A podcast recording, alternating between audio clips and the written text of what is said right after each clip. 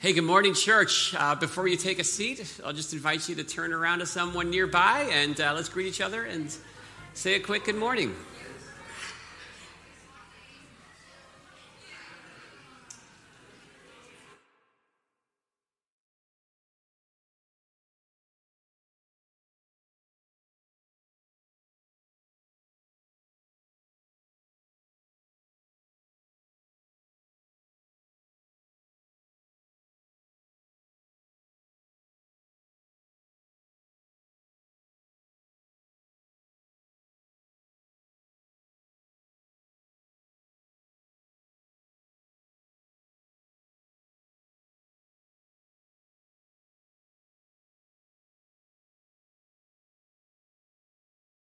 And uh, it's great to see all of you here this morning. What a beautiful morning uh, with the fresh blanket of snow. A little more than I was expecting. They said something about an inch, but uh, ah, it's a little over three inches where we were.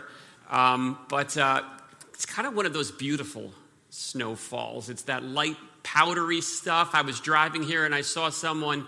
Um, they were, they were plowing their driveway with a leaf blower. So that's the kind of snow this is. Um, but for those of you who stayed home and you're watching us online, we still welcome you. We're glad that uh, we have options uh, for connecting in so many different ways because it sure seems like if there's going to be a weather event, there's a 95% chance it's going to happen on a Sunday morning. I don't know why that is, but that has just been the way that this, um, this year has, has been.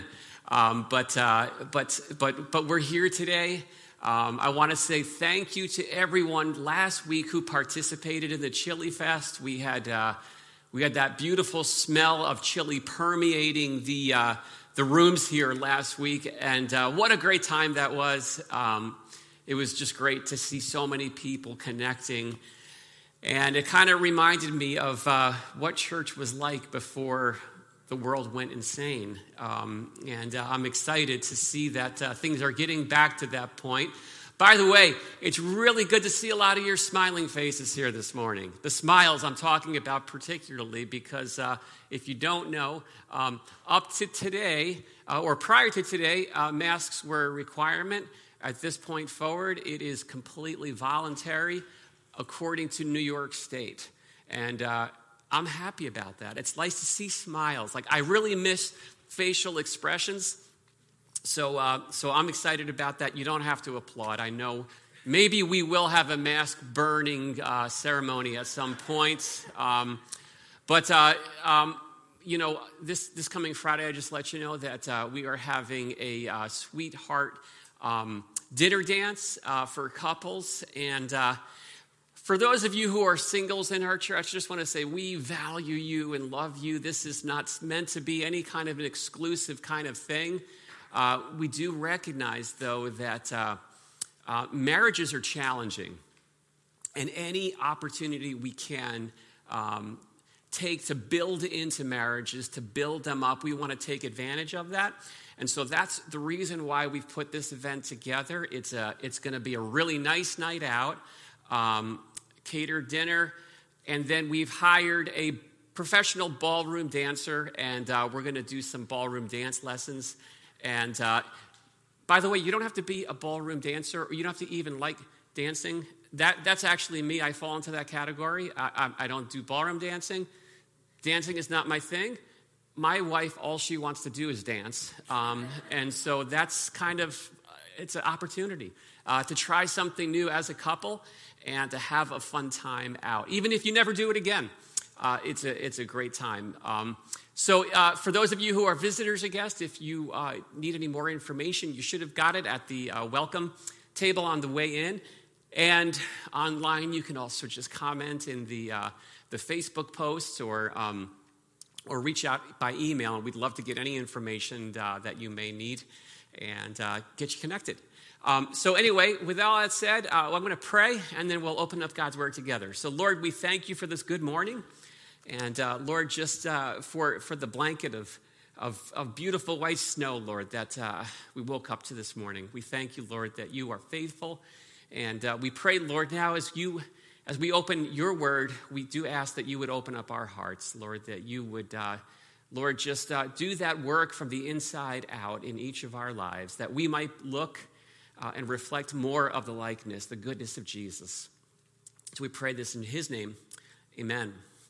Well, we've been making our way uh, through the Gospel of Mark. This is uh, an account of the life of Jesus Christ from the, from the perspective of the disciples as they were living with him, learning who he was, what he valued, what he was all about. And it has been a very steep learning curve that we have seen, even for the disciples who, who had spent so much time um, alongside Jesus. We are up to chapter 10, and they're still struggling to figure him out. They are still challenged by working with Jesus according to the value system of the world, and they're finding out that it doesn't work.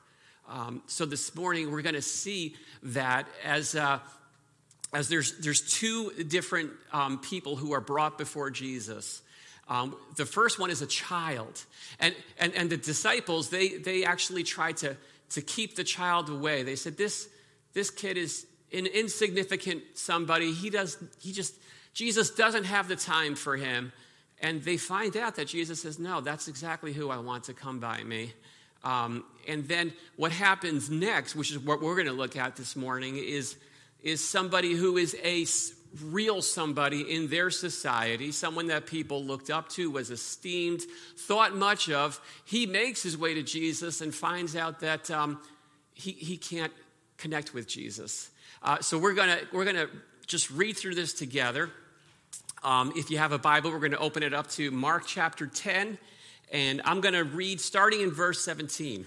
So here's what it says And as he was setting out on his journey, a man ran up and knelt before him and asked him, Good teacher, what must I do to inherit eternal life?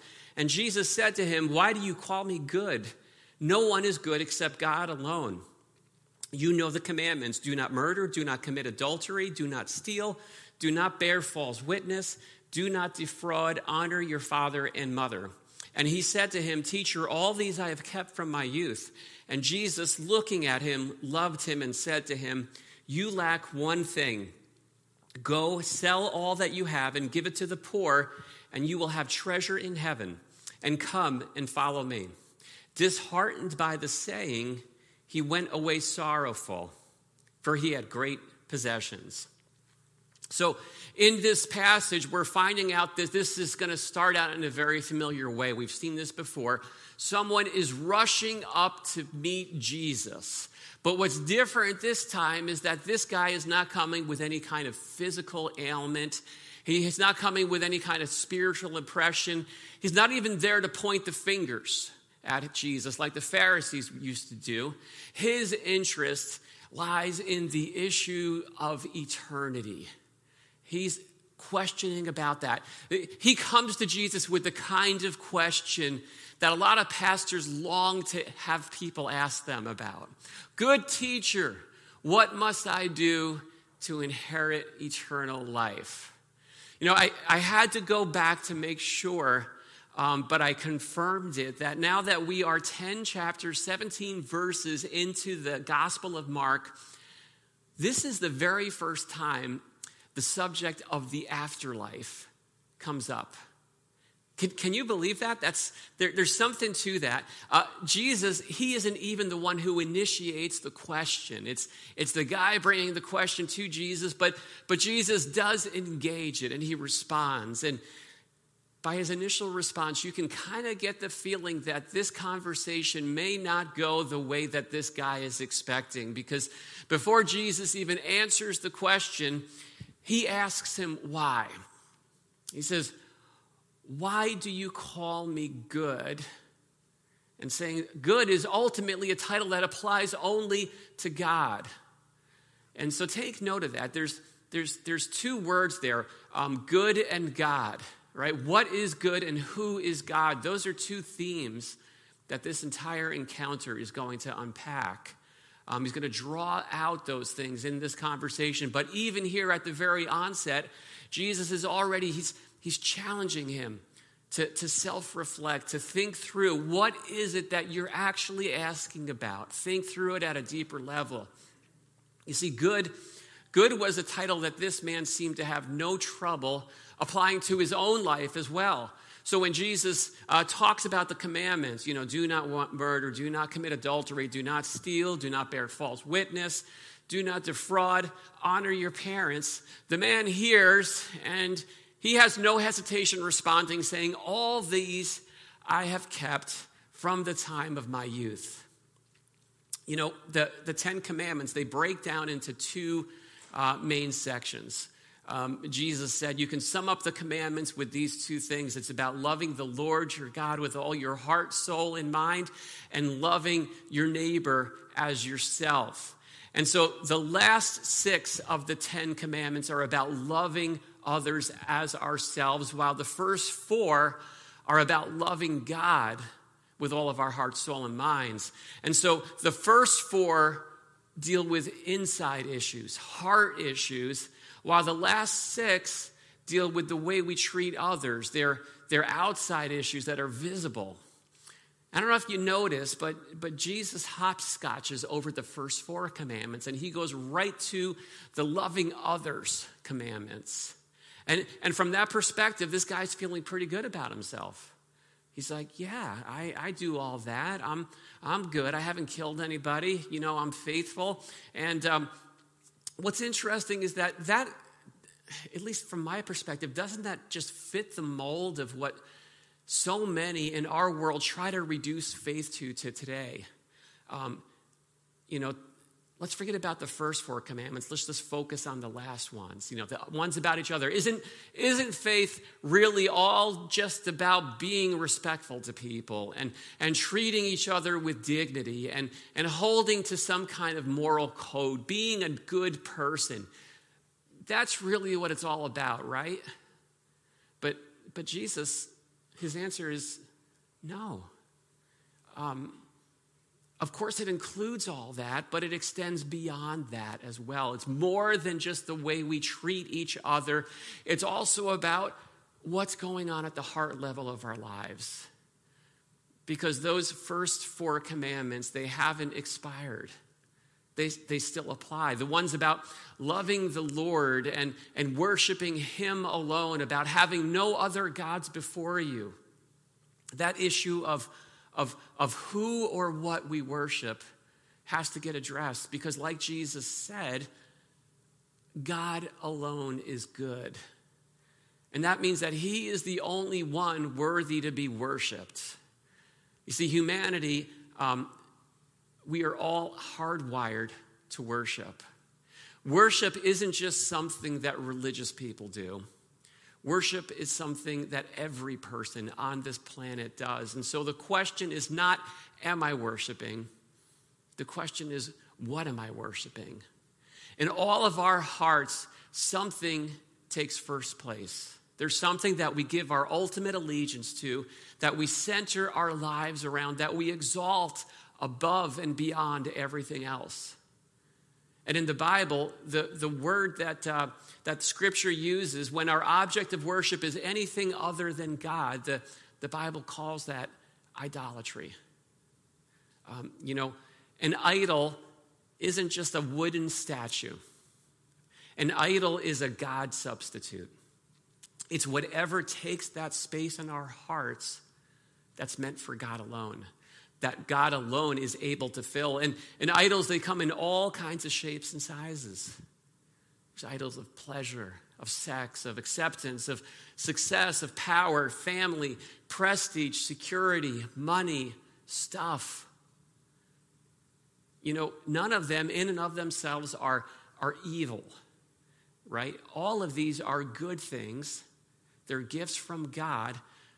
But when they get elevated too high, good things get turned into God things, and they turn into and become idols. And that's the challenge. And Jesus confronts the idols of our lives. Money was functioning as God in this guy's life. He is sold out to his stuff. He's trusted in his wealth to be his savior.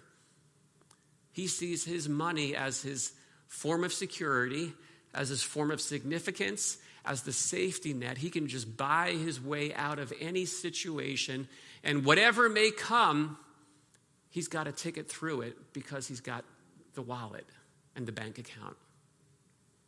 A good thing has, has turned into a God thing, and Jesus cares enough to call it out. All right, it says, as you notice, it says, Jesus looked at him and loved him.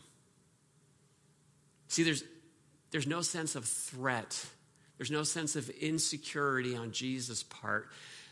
God isn't diminished when we have the wrong object of worship set up in our lives.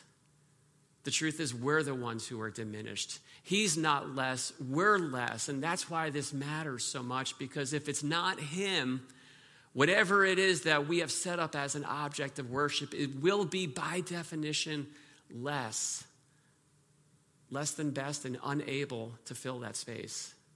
So, in compassion and in love, Jesus exposes that idol and he calls him to drop it, to let go of the lesser so we can grab hold of the greater.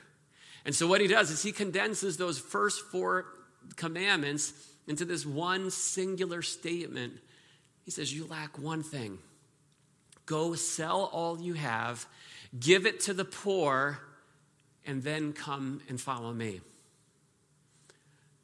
I want you to take note that Jesus calls you and I to do the same thing with the idols that we have residing in our lives, in our hearts. Those good things that we've turned into God things, whatever they may be, drop them and follow Him. There's a, there's a sad ending to this story because the guy doesn't do it. He will not respond. It says, When the young man heard this, he went away sad. His head hung low downcast and depressed because he had great wealth, it says. See, Jesus calls out the idols in our lives, but it's up to us to knock them down. He doesn't do that for us. It's up to us. This false God of materialism, it had such a deep hold on his heart that he's not, he's not willing to let go. He's not willing to, to loosen his grip, and, and that's the problem right? So we don't look at this and say, the problem is that he had too much stuff. The problem is that his stuff had too much of him. That, that is the issue. That's the indication that something has turned into an idol. When it goes from something you can just enjoy and hold to loosely to an addiction, something that you can't not have, to something you can't let go of. That's a pretty good indication that there's an idol that has to get dealt with. And so this young man, as he walks away, doesn't say he's angry. It, doesn't say he's upset. It says he walked away sad. See, he, he knew Jesus was right. He, he knew that eternal life is something that could only be found in him. But he was too sold out to his idol. He was sold out to his stuff. And he wasn't willing to take that out of first place. And so he made this tragic decision. He walked away from a personal invitation to follow Jesus. God had come down from heaven, was walking through this earth for 32 years, three years within which he did his ministry. Very few people got a personal invitation to walk through life with him in that way. He did and he walked away from it. The adventure of a lifetime because he was sold out to his stuff. He wanted to go on with stuff being his savior.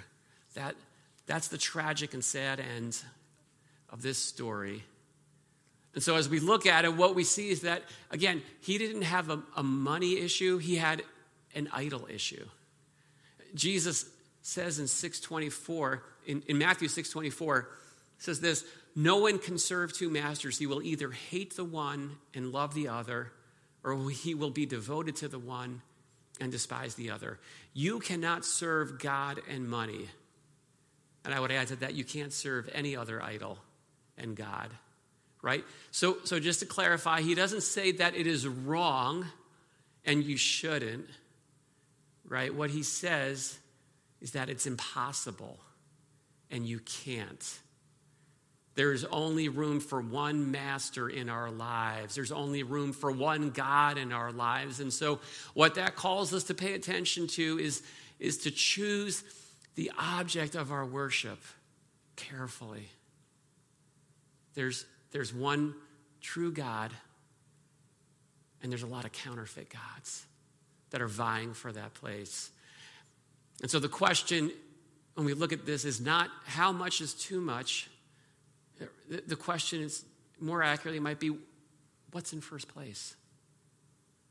What takes first place in my life? Because that commandment to have no other gods before me, it hasn't expired. It still matters as much today as ever because there is nothing, no matter what it promises, no matter how good it looks, that can ever take the place of God in our lives.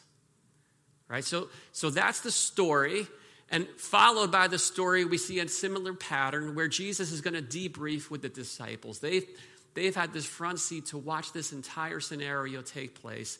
And so next, he goes on and he debriefs with them, and he says this And Jesus looked around and said to the disciples, How difficult it will be for those who have wealth to enter the kingdom of God.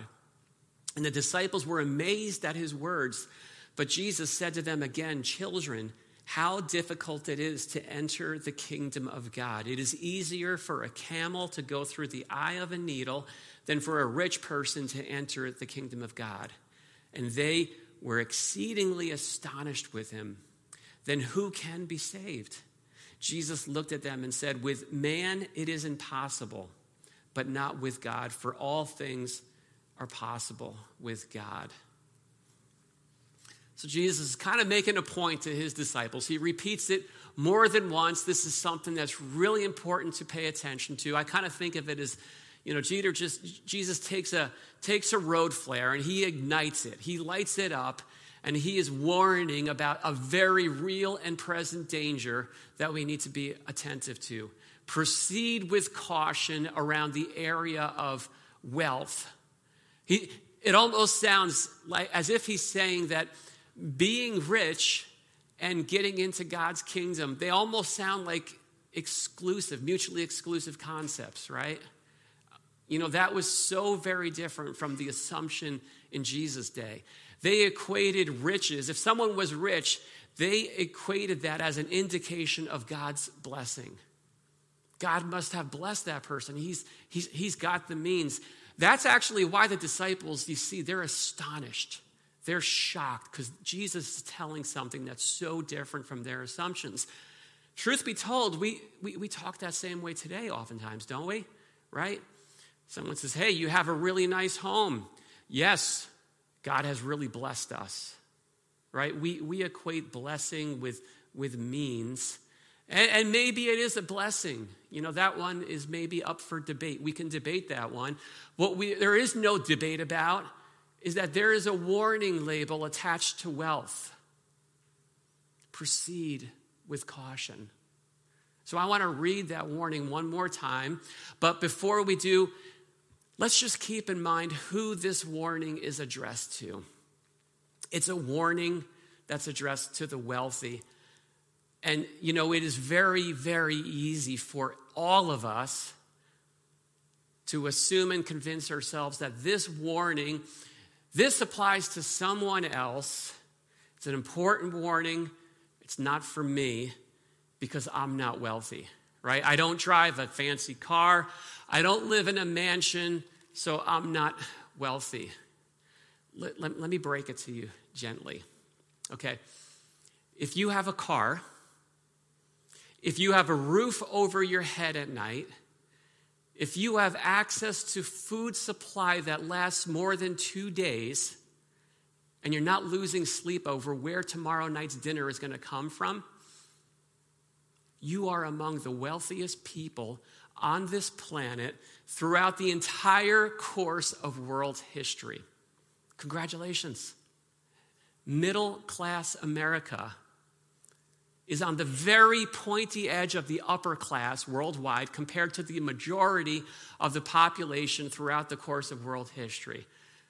All that to say that despite your financial condition, there is a good chance that this warning applies to each and every one of us.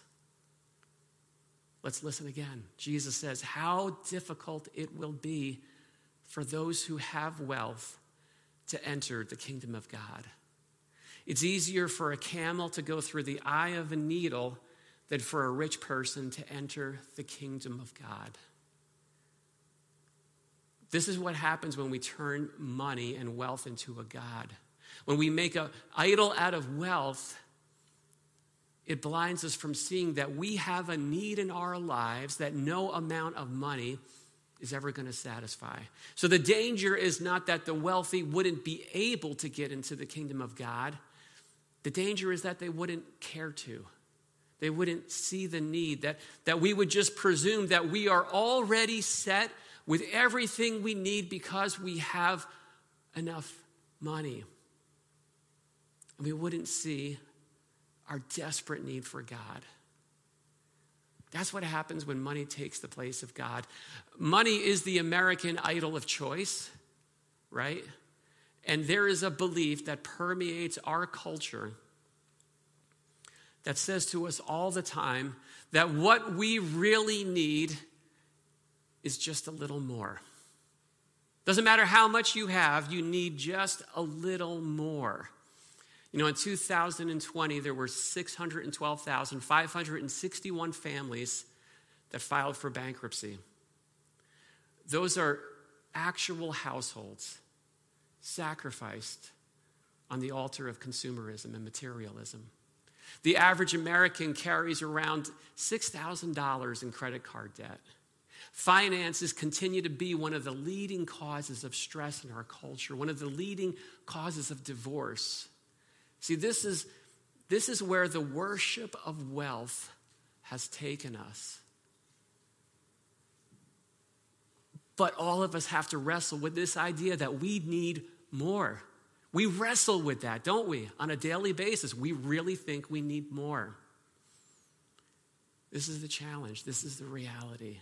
This is why there are twice as many verses about money in the Bible as there are about faith and prayer combined. 15% of everything Jesus said is related to money and possessions, and he taught more about money and finances than he did about heaven and hell combined. See, Jesus wants to make this very, very clear. The warning flares are up early and often.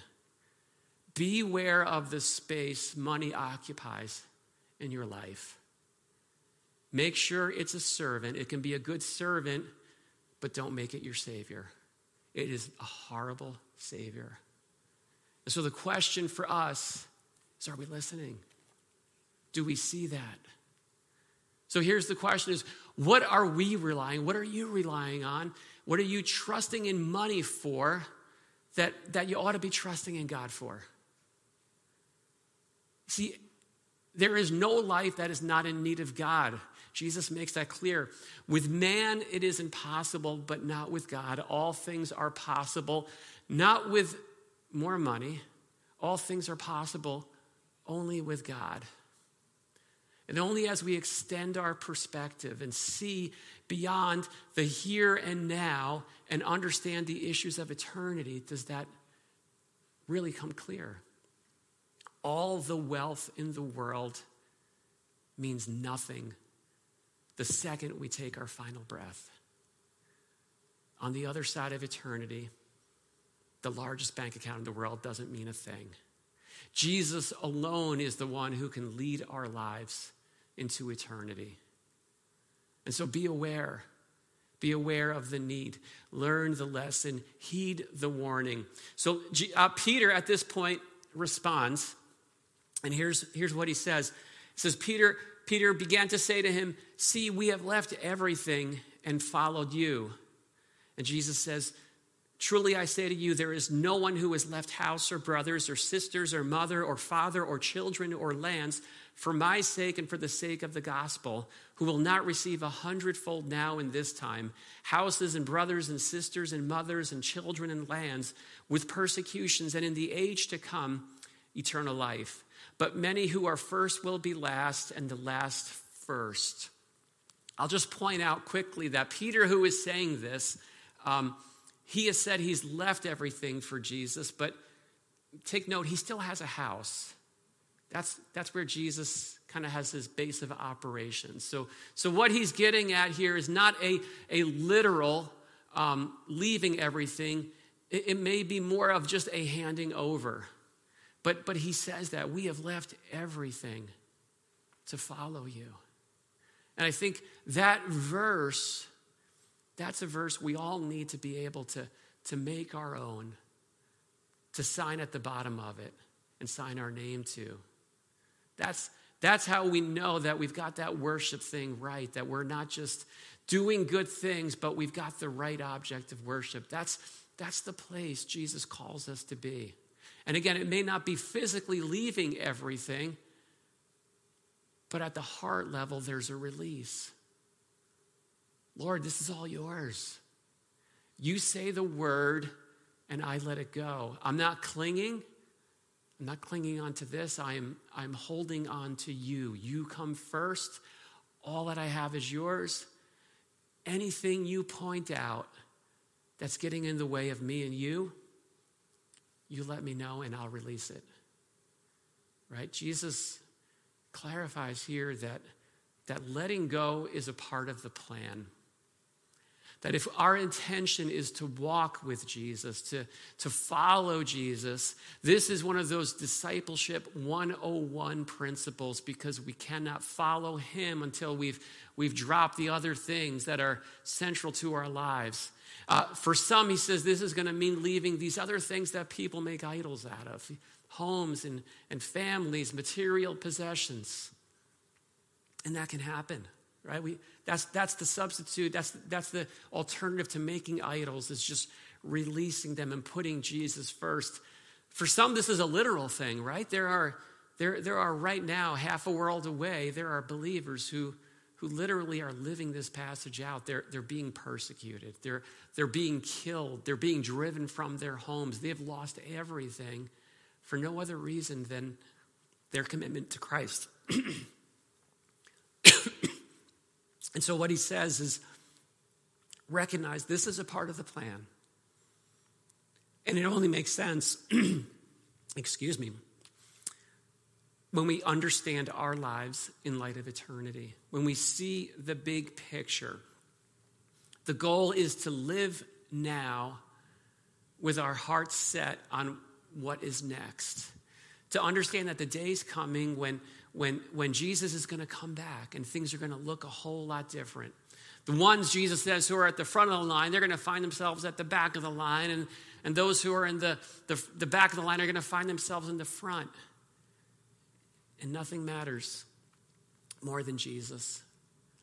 And so there's this, um, this illustration I've heard before um, of, of imagining this, this line that extends east to west as far as you can imagine, hundreds of miles east, hundreds of miles west.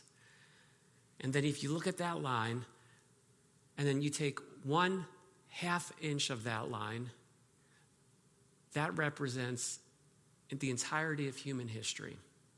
And if you take that one half inch of that line, put it under a microscope, you will find one microscopic dot that represents the entirety of your life from beginning to end.